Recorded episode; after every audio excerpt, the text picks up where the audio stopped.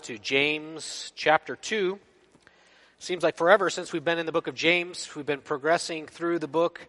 Then we had Advent, and then it's the new year, and here we are again. Uh, Pastor Tony is actually preaching at a church in Pittsburgh, Pennsylvania, where our youth pastor that we grew up grew up with, uh, he'll always be our youth youth pastor, even though he's uh, way up there uh, above in age. But uh, Tony's going to preach there and be heading back tomorrow. Pray for him as he travels back from Western New York. We're looking at James, and we're looking at the way that the author, James, portrays for us what is saving faith, what is living faith, what is active faith, what is the fruit of faith.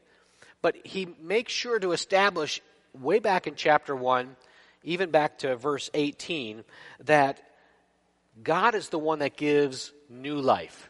God is the one who, by his sovereign grace, borns us again. It says that we've been brought forth by the power of God, that he's the one that born us out of his own will and out of his plan, by grace through Christ, not of things that we do that make us worthwhile or savable, but it's all of God's grace that he brings us forth. And so, being brought forth, that imagery of being born, then we don't stay a baby. As spiritual beings born again by Christ, we then begin to grow and we start to mature.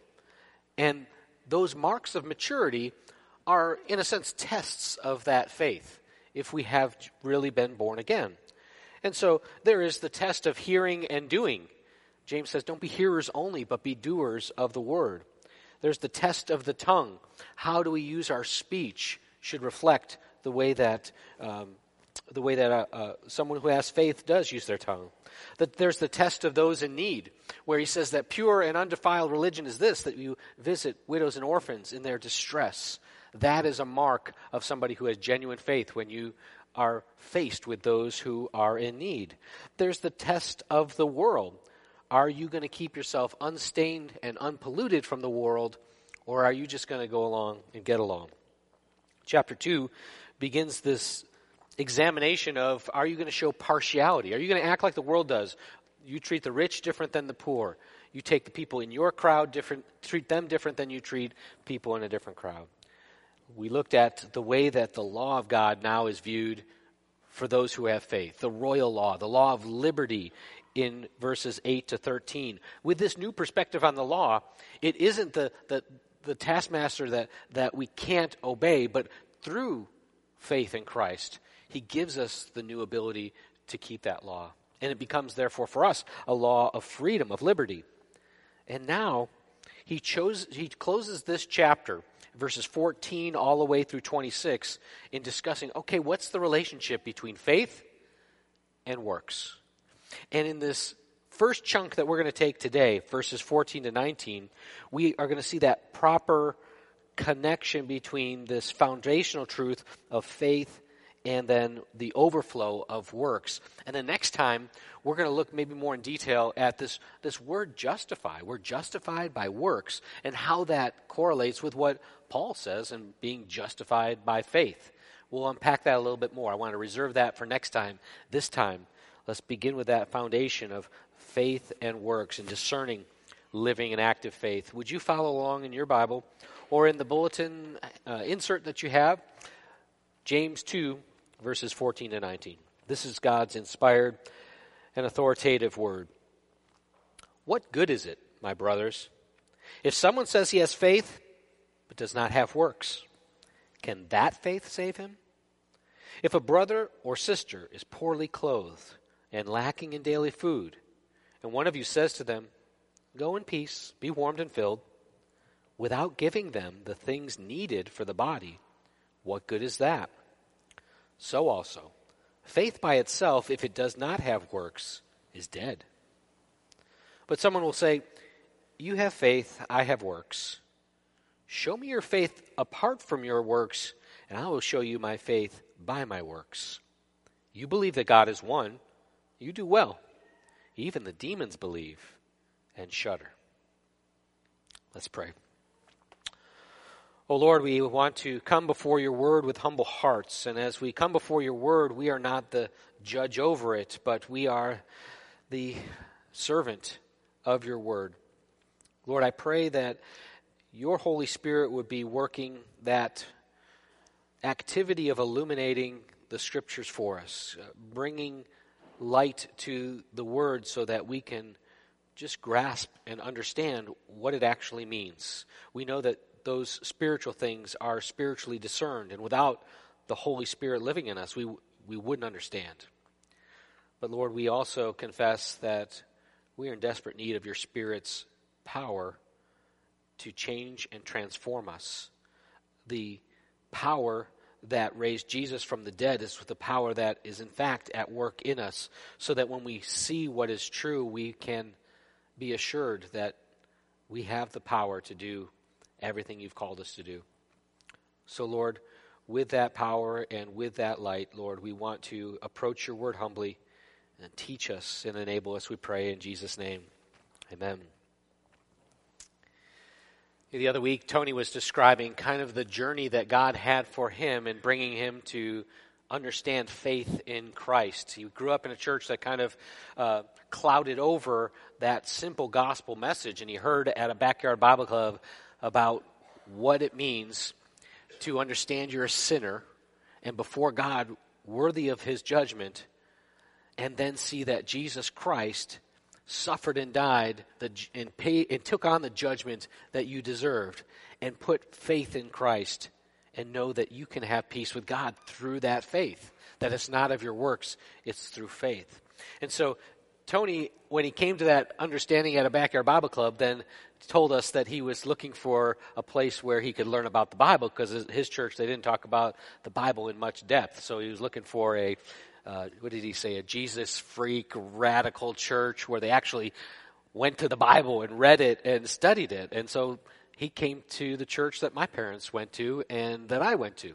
So here's my journey. I'm growing up in the church, I'm hearing all the Bible stories, and I'm not arguing with any of it. It all made sense to me. Maybe some of you have a journey similar to this. I never knew a day that I didn't believe that Jesus was my Savior, that I was a sinner, that I needed salvation. But I do remember uh, about kindergarten Sunday school class when Mrs. Wadsworth says, Hey, if you know you're a sinner and if you know and want to ask Jesus to save you from your sins, come out in the hallway and we'll pray. That there was something special that, that I almost felt like I had to do to, to pray. I, I didn't argue with, I'm a sinner and Jesus is my Savior. So I, I went out and did that. And throughout my growing up years, there was a lot of emphasis in my church about understanding exactly what the Bible said, um, understanding the truth as revealed in Scripture, and not getting diluted or mixed with errors and pro- orthodox understanding of the truth. To understand the faith and believe it, believe it, believe it. But as I got into my middle school years and learned a lot about the Bible, I started to wonder okay, like, but how does that change your life? Sundays were cool, you study the Bible, but those other six days you kind of did whatever you did because that was your regular life. And so I had this dichotomy of church life and then everything else. And I started to wonder okay, so how does what I know to be true supposed to look like in my life? And that's when I started in probably middle school and high school grading those Christians around me. Um, are they going to church as much as I am? Well, not so much. Oh, oh he's going a lot. Uh, are they there going to the nursing home on Christmas to sing Christmas carols like I am? Oh, no, I guess not. Then I was starting to rate myself compared to them to say, you know, do I have real faith? Am I a spiritual person? And those externals became like real important. And that kind of had me puzzled a little bit because I saw the outside, I could try to keep up, but I knew the inside in my heart. I knew how prideful I was. I not really how prideful I was. I had an idea that I was, that I was self-righteous, that I was angry, that I was lustful. Those things you can't see on the outside, but there's sins on the inside. And I had to say, God sees that, but at least I'm keeping up with other people on the outside. Sound like a Pharisee to you? Yeah, it pretty much was. And then I went to college, and my first semester, one of the first classes I take, is personal evangelism class. How to share your faith with somebody. And one of the assignments in that class was give your personal testimony as a way of sharing how somebody can come to faith in Jesus. And I spent time writing it out, and, you know, I turned it in, and I got a B minus. Like, man, I start to doubt my salvation almost. Like, I didn't have, like, the awesome, because I started to hear people with amazing testimonies. Like, yeah, they ran away from God, they rebelled, sex, drugs, and rock and roll, and then they're in prison, and all of a sudden they see the light, and God radically saves them, and their life is is full of a transformed new life. I didn't have that. I kind of wanted that. I was a little jealous for that. But is that really what I should think about when understanding real faith? Um, super faithful people, super Christians, are the ones who have this big transformation. Those that go on the mission field and do all these radical things. I was all confused.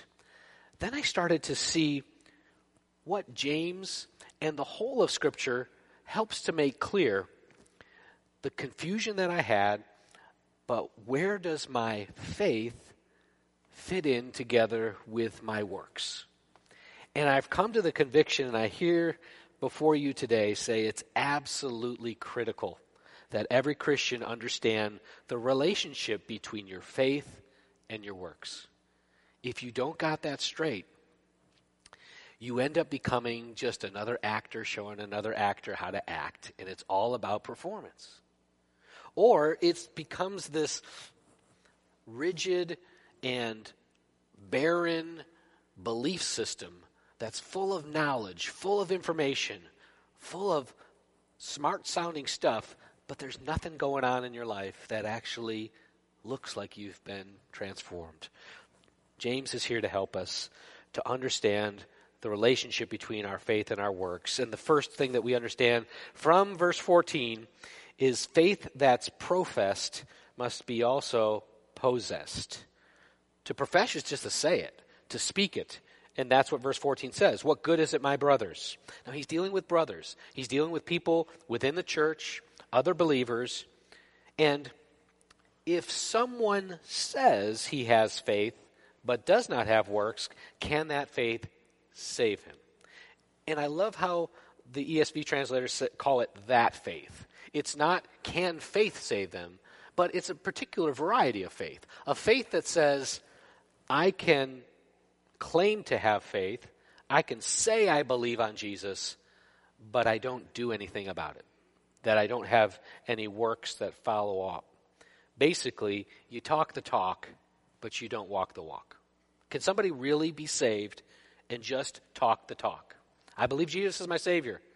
But when it comes to the things that He commands me to do and the things the Bible say I should work out, uh, I'm not so much into that. I like getting out of hell, but I'm not sure that I want all the duties and the obligations. It's just a little much. I just want to be able to live my life. Well, James is saying that's in question. That kind of faith that says, I don't have the works, does that really save? The scriptures teach that works are inevitable, but it's a matter of whether those works come from a good tree or a bad tree. Remember when Jesus says in Matthew 7, verse 17, So every healthy tree bears good fruit, but the disease, diseased tree bears bad fruit. A healthy tree cannot bear bad fruit, nor can a diseased tree bear good fruit. Every tree that does not bear fruit, good fruit is cut down and thrown into the fire. Thus you will recognize them by their fruits. So it's not a matter of will I have works or will I have fruit in my life? You will. There is something that is how you are living your life. But the way that Jesus categorized how you're living your life is either good fruit or bad fruit. And that good fruit or bad fruit is an indication of the root, what kind of tree you're dealing with. Faith is the root. And from the root of faith should come those good works that God has prepared for you to live in. Well, what's interesting along with this is if someone says he has faith, do they really have faith? If they say the words, I believe in Jesus, are they really a believer? G- Jesus in John chapter 2, starting at verse 23, it says, Now when he was in Jerusalem at the Passover feast, many people believed in his name when they saw the signs he was doing. Okay, you know the signs he was doing. He's feeding people miraculously. He's healing sick people. He's casting out demons. He's raising the dead. And people see all that and say, Oh, I believe in Jesus. And so Jesus sees that they believe on him, and it's an interesting way of responding in verse 24 of John 2. But Jesus, on his part, did not entrust himself to them because he knew all people and needed no one to bear witness about them, for he himself knew what was in a man. See, he saw his heart and then saw what would flow out of that.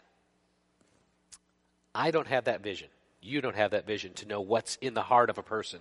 So when somebody professes faith, we don't know if they possess faith. Every single one of you who are a member at Redeemer have been asked by the elders in their interview, Who is Jesus Christ to you? And it's a very simple question that we ask, and we keep it simple because being a member of a church shouldn't be any harder than getting into heaven. You should be able to profess what the scriptures say about salvation. Who is Jesus Christ to you? And what we're looking for is not have you prayed a prayer? Have you walked an aisle? Have you been at a conference and felt a warm fuzzy? No, I, I, those times are sometimes where God does work in a saving way. But if your belief and faith is in that profession and not in Jesus and what he's done, that's where that faith professed may not be a faith that's possessed. So we have to know who is Jesus, the, the Jesus of the Bible. Now, we, we, we recited the Nicene Creed and the Apostles' Creed, we cited other times, and we can have correct biblical understanding of who Jesus is, the facts. He is the Son of God, He was made man, he suffered under Pontius Pilate. He was crucified. He was dead. He was buried. He rose again. And all that truth about who Jesus is and what he's done can be verifiable fact that we believe. But if it's the same belief as I believe that Abraham Lincoln existed, or I believed that any historical figure existed, that's not faith. That's assent. That's, I get the truth what we want to also know is who is he to you? Is there a personal connection that because you know him, you're a different person? You've been changed from the inside to the outside. And that, don't worry, it doesn't happen all at once. It happens over time.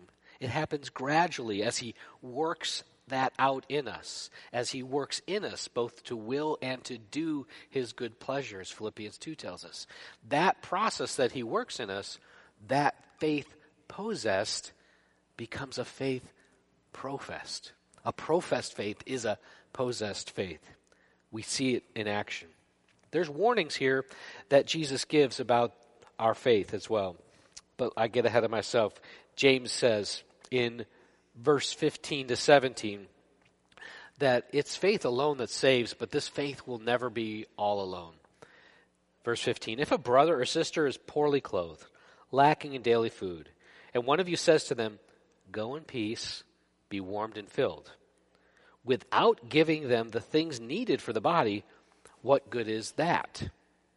So that, so also, faith by itself, if it doesn't have works, is dead. What kind of faith is that? It's dead.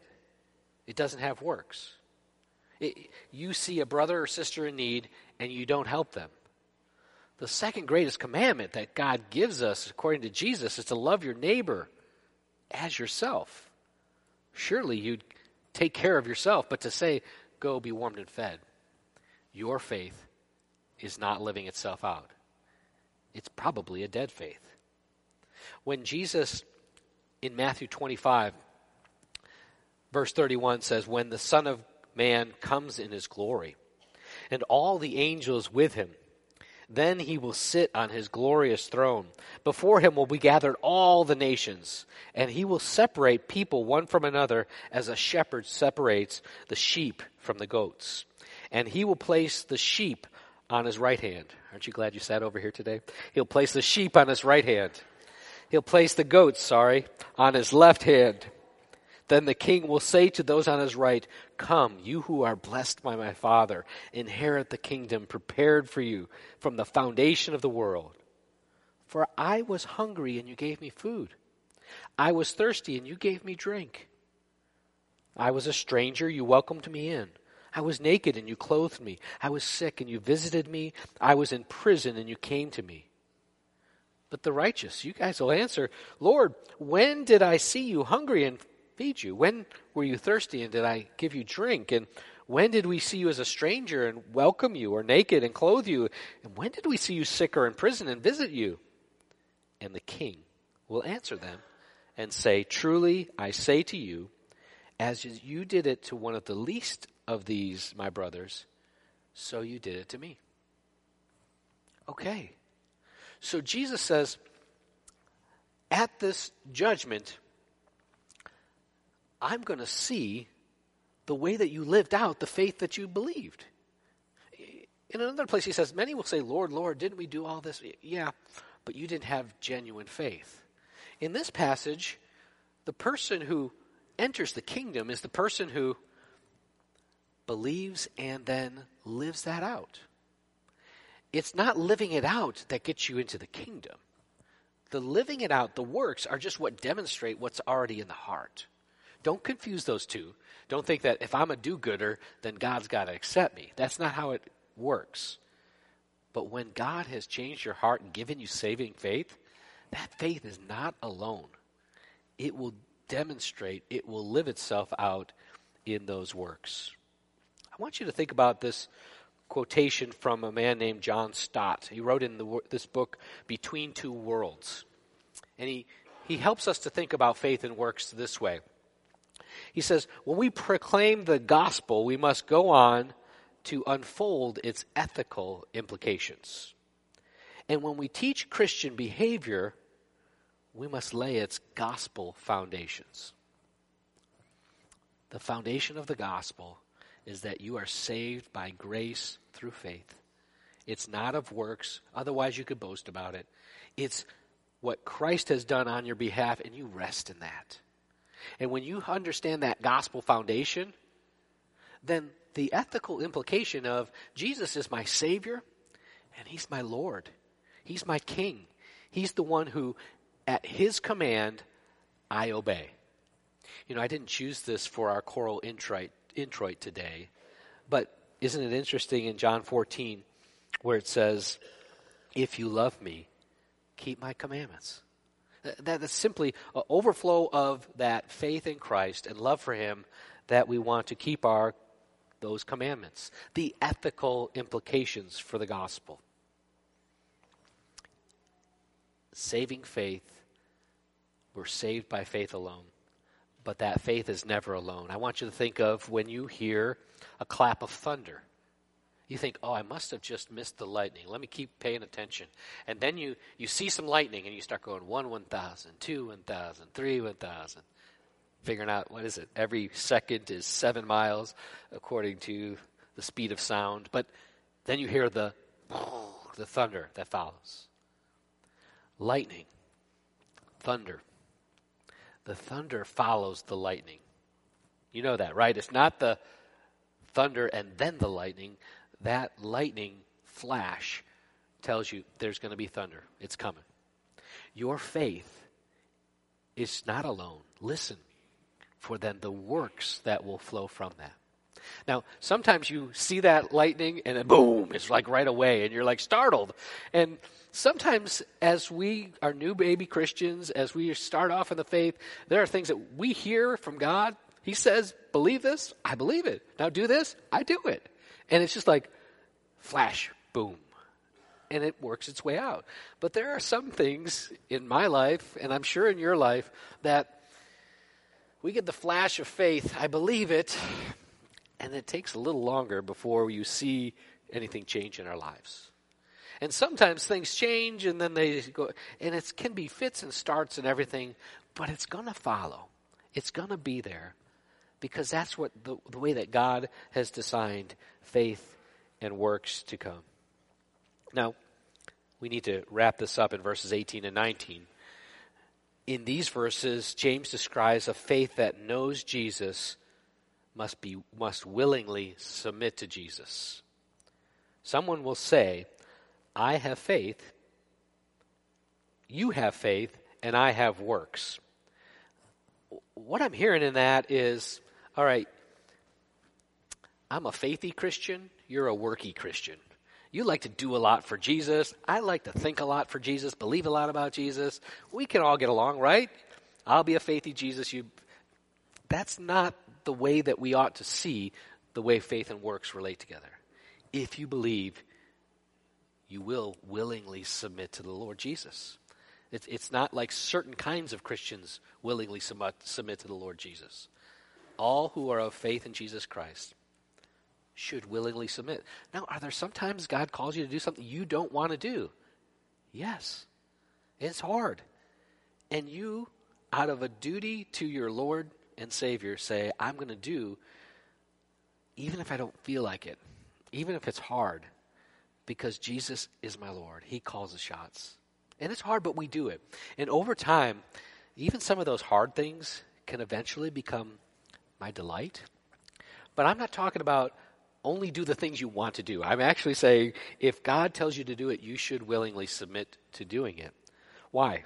Well, he warns us about demons. He says, verse 19, You believe that God is one. You do well. Even the demons believe, and they shudder. Wait a second. He's comparing us to demons. I don't like this, but here's what he says You believe that God is one that should be ringing in the Jewish ears of those listening. That's the Shema from Deuteronomy chapter 6. Hear, O Israel, the Lord is one, the Lord is God. And teach your children this while they're sitting and while they're walking and where, everywhere you go, you need to know this truth about who God is and this right understanding of who God is, this orthodox understanding of who God is, and particularly who is Jesus Christ, the demons can answer that. They do. The demons, when they responded to Jesus, it says in Luke 4 33, and in the synagogue there was a man who had a spirit of unclean demon, and he cried out with a loud voice, Ha! What do you have to do with us, Jesus of Nazareth? Have you come to destroy us? I know who you are, the Holy One of God. Perfect, sound, orthodox belief in Jesus. Demons had it.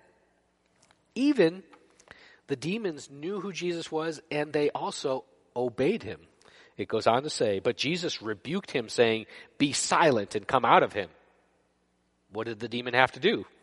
And when the demon had thrown him down in the midst, he came out of him, having done him no harm. And they were all amazed and said to one another, What is this word?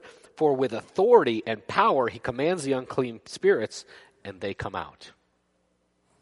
The spirits, the demons even, know the truth. They obey Jesus, but they don't do it from a heart of submission and love and appreciation. John 8, 28. When they came to the other side, to the country of the Gadarenes, two demon possessed men met him coming out of the tombs, so fierce that no one could pass that way. And behold, they cried out, What do you have to do with us, O Son of God? Have you come to, here to torment us before the time? Now a herd of many pigs was feeding at some distance from them. And the demons begged him, saying, If you had cast us out, send us away into the herd of pigs. And he said to them, Go. So they came out and they went into the pigs, and behold, the whole herd rushed down the steep bank into the sea, and they drowned in the waters. They obeyed. They did what Jesus said. They know He's the Holy One. But do you want to be characterized as one who has a faith like a demon? When we understand that faith should lead to obedience, that true faith is a faith that willingly submits to Jesus. Just get back to the basics. Trust and obey. It's Romans it's John 14, 15. If you love me, keep my commandments. I know it's hard. But Jesus says, I'll ask the Father, and he'll give you a helper to be with you forever, even the Spirit of truth, whom the world cannot receive because it neither sees him or knows him. You know him, for he dwells with you and will be in you. You can willingly submit to Jesus because you have the Holy Spirit living in you. Orthodoxy demands orthopraxy, right living. Otherwise, it's worthless.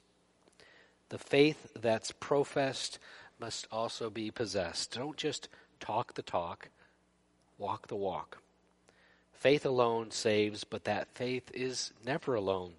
Like thunder always follows the lightning, your work should follow your faith. Faith that knows Jesus must willingly submit to Jesus. That orthodoxy will show itself in right living. So let me challenge you to think as we wrap up. If you've rested on your profession of faith, I believe, and you've not been bearing fruit in your life, go back to God's Word and understand the gospel foundation of what a wonderful Savior you have that has rescued you from the domain of darkness and has transferred you into the kingdom of the Son of His love. And then think about how I should then live in light of that gospel reality, that truth. If you've been busy doing and serving and living and then started looking around and writing your grades about how other people aren't doing as much or I'm not doing as much and then I want you to go back again to the gospel foundation. And remember, it's grace that you're saved by faith. It's not of works, otherwise, you could boast. But you are his workmanship. You're created in Christ Jesus for good works. He's prepared beforehand. Now go walk in them. Live out those ethical implications. That way, when you live, you'll let your light shine before men. They'll see your good works, but they won't say, Oh, what a good person you are. But they'll see our Father in heaven. Say, Wow, God does work and changes people's lives. When we get back to the gospel and then we unfold its ethical applications, we get faith and we get works and we understand how they rightly and righteously fit together. Let's pray. Lord, we want a living and active faith. We don't want dead and barren branches to be thrown into the fire. Lord, we thank you that the new life that we have isn't something that we conjure up, work up, and strive for, but it's one that you give us. Lord, we struggle with doubts. We struggle with fears. We struggle with anger and concern. But Lord, I pray that you would through the hope of the gospel of Jesus Christ, grant us the faith that will transform our lives, that will grow us into the image of our dear Savior Jesus, so that you would be glorified in us. We pray this in Jesus' name. Amen.